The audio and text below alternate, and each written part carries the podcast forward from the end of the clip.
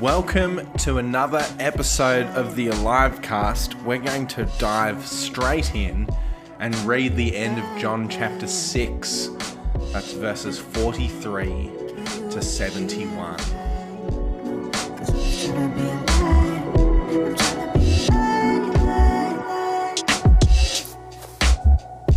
Stop grumbling among yourselves, Jesus answered. No one can come to me unless the Father who sent me draws them, and I will raise them up at the last day. It is written in the prophets, they will all be taught by God. Everyone who has heard the Father and learned from him comes to me. No one has seen the Father except the one who is from God. Only he has seen the Father. Very truly, I tell you, the one who believes has eternal life. I am the bread of life. Your ancestors ate the manna in the wilderness, yet they died. But here is the bread that comes down from heaven, which anyone may eat and not die. I am the living bread that came down from heaven. Whoever eats this bread will live forever. This bread is my flesh which I give for the life of the world. Then the Jews began to argue sharply among themselves How can this man give us his flesh to eat?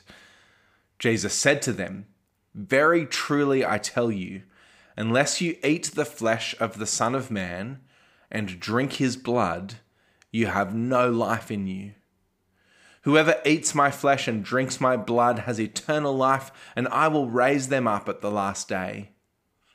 For my flesh is real food, and my blood is real drink. Whoever eats my flesh and drinks my blood remains in me, and I in them. Just as the living Father sent me, and I live because of the Father, so the one who feeds on me will live because of me. This is the bread that came down from heaven. Your ancestors ate manna and died, but whoever feeds on this bread will live forever. He said this while teaching in the synagogue in Capernaum. On hearing it, many of his disciples said, This is a hard teaching. Who can accept it? Aware that his disciples were grumbling about this, Jesus said to them, Does this offend you? Then what if you see the Son of Man ascend to where he was before? The Spirit gives life, the flesh counts for nothing. The words I have spoken to you, they are full of the Spirit and life. Yet there are some of you who do not believe. For Jesus had known from the beginning which of them did not believe and who would betray him. He went on to say, This is why I told you that no one can come to me unless the Father has enabled them. From this time, many of his disciples turned back and no longer followed him. You do not want to leave too, do you? Jesus asked the twelve. Simon Peter answered him, Lord, to whom shall we go? You have the words of eternal life. We have come to believe and to know that you are the Holy One of God. Then Jesus replied, Have I not chosen you, the twelve? Yet one of you is a devil. He meant Judas, the son of Simon Iscariot, who, though one of the twelve, was later to betray him. Verse 60 of John chapter 6, which we've just read, is one of the all time great understatements. Jesus is teaching about eating his flesh and drinking his blood, for goodness sake. Of course, it's a hard teaching. It's very confronting language, and it's no wonder that many in the crowd are offended. And here is the very heart of the offense Jesus is saying that he is everything. He says to the crowds, No one can figure out what God is like, only I can reveal him to you.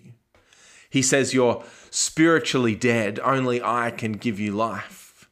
He says, You're all empty, and only I can fill you up. He says, You can't even come to him unless he calls you to come.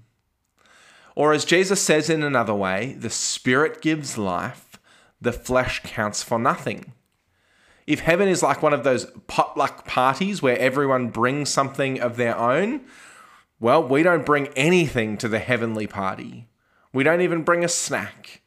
Jesus provides everything, and all we do is show up with our empty hands and empty stomachs and feed on what He freely offers to us.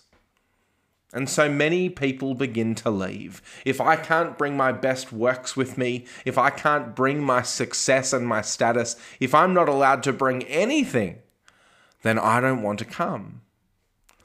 But not everyone goes away. The 12 stick around, and Peter speaks up when Jesus asks if they're going to leave the party too.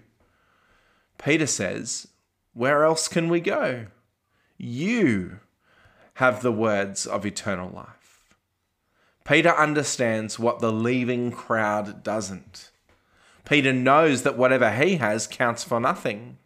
He knows even the best meal of his own merits cannot possibly match the flesh and blood of Jesus. This is a hard teaching, but if you can accept it, it's an open invitation to know God fully, to have life forever, and to be filled up with the most satisfying feast. So, really, where else can we go?